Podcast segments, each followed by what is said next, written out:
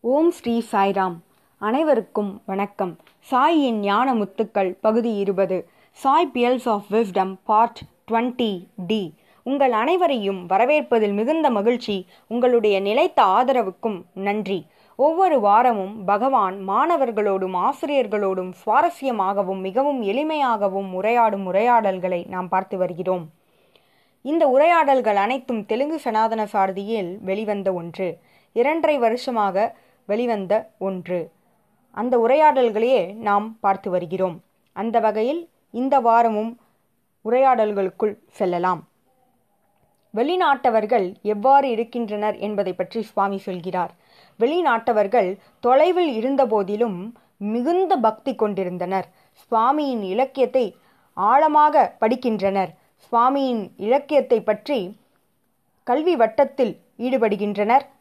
சுவாமியை பற்றிய சிந்தனையில் சதா இருக்க வேண்டும் என்று அவர்கள் முடிவு கொண்டிருக்கின்றனர். இவ்வாறு அவர்களுடைய பக்தியின் அளவுக்கு அளவே இல்லாமல் போய்க் கொண்டிருக்கிறது இவ்வாறு அவர்களுடைய பக்தியானது மிகவும் ஆழமானது என்று பகவான் சொல்கிறார். புரொஃபசர் அனில்குமார் அவர்கள் சுவாமியிடம் சுவாமி ஸ்பெயின் நாட்டிலிருந்து வந்த ஒரு பக்தர் அவருடைய கையில் சனாதன தர்மம் அந்த புத்தகத்தை வைத்திருக்கிறார் சுவாமி. பலரும் பல சாய் இலக்கியத்தை கையில் கொண்டிருக்கின்றனர் சுவாமி. அவர்கள் எப்பொழுதும் ஏதோ ஒரு செயல்களில் சேவை செயல்பாடுகளில் அல்லது தியானத்தில் அல்லது கல்வி வட்டத்தில் சாயின் செய்திகளை படிப்பதில் என்று அவர்களுடைய நேரத்தை சுவாமியுடன் கழிக்கின்றனர் என்று ப்ரொஃபசர் அனில்குமார் அவர்கள் கூறினார். அதேபோல் சிலர் என்ன புத்தகத்தை கொண்டிருந்தனர் என்றால் திரிபுரா ரகசியா என்கின்ற புத்தகத்தை கொண்டிருந்தனர். அந்த புத்தகம் முழுவதும் தத்துவங்களால் நிரம்பியது.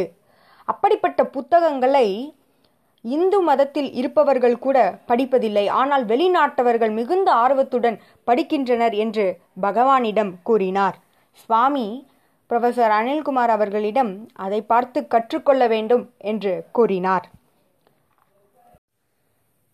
கனடாவிலிருந்து வருகை புரிந்திருந்த பக்தர்கள் ஃப்ளாபிஸ் அதாவது குறுந்தகடுகளை வைத்திருந்தனர்.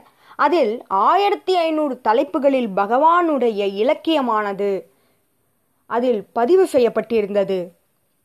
இதை பார்க்கும் பொழுது ஆச்சரியமாக இருக்கிறது. எவ்வளவு தீர்க்கமாக ஆழமாக சாய் இலக்கியத்தை படிக்க வேண்டும் என்பதில் அவர்கள் கருத்து கொண்டிருக்கின்றனர் என்பது தெளிவாக தெரிகிறது. அதேபோல் சத்யசாயி காம்பெண்டியம் என்கின்ற புத்தகத்தை ஆஸ்திரேலியாவிலிருந்து வருகை தந்திருந்த பக்தர்கள் எடுத்து வந்திருந்தனர். அது ஒரு டிக்ஷனரி போல் காட்சியளித்தது. சுவாமியின் இலக்கியத்தை ஒரே புத்தகத்தில் அடக்கியிருந்தனர். இவ்வாறு பல மொழிகளில் ரஷ்ய மொழிகளில் சாய் இலக்கியம் மொழிபெயர்க்கப்பட்டிருக்கிறது. இதுபோல பல வெளிநாட்டவர்களும் சாயின் செய்தியில் கருத்து கொண்டிருக்கின்றனர். சுவாமிக்கு அருகில் இல்லாத போதிலும் அவர்கள் சுவாமியுடன் எப்பொழுதும் இந்த செய்திகளின் மூலம் இணைந்தே இருக்கின்றனர். அடுத்த நிகழ்வினை பார்க்கலாம். சுவாமி ஒரு மாணவனை அழைத்து நகைச்சுவையாக உன்னுடைய அண்ணன் எவ்வாறு இருக்கிறான்? என்று கேட்டார்.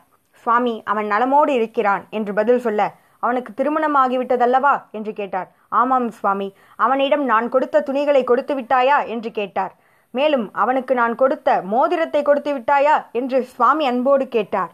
அனைத்தையும் கொடுத்து விட்டேன் என்று அம்மாணவன் பதில் சொல்ல சுவாமி அவனிடம் let him not forget his young wife doesn't matter if he forgotten me அதாவது அவனுடைய திருமணமான புதிய மனைவியை மறந்துவிட வேண்டாம் என்றும் சுவாமியை மறந்தாலும் பரவாயில்லை ஆனால் அம்மனைவியை மறந்துவிடக்கூடாது என்று சுவாமி நகைச்சுவையாக கூறினார்.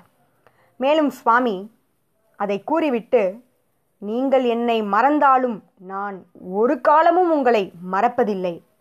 நீங்கள் என்னை கைவிட்டாலும் நான் உங்களை ஒருபோதிலும் கைவிடுவதில்லை என்று பகவான் கூறினார்.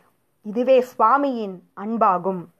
சுவாமி மீது நாம் நம்பிக்கையை இழந்து அவர் வேண்டாம் என்று கைவிட்ட போதிலும் அவர் நம்மை கைவிடுவதில்லை. அவர் நமக்கு நம்பிக்கையாக என்றுமே நம் வாழ்க்கையில் இருக்கிறார். இதுதான் சத்தியம்.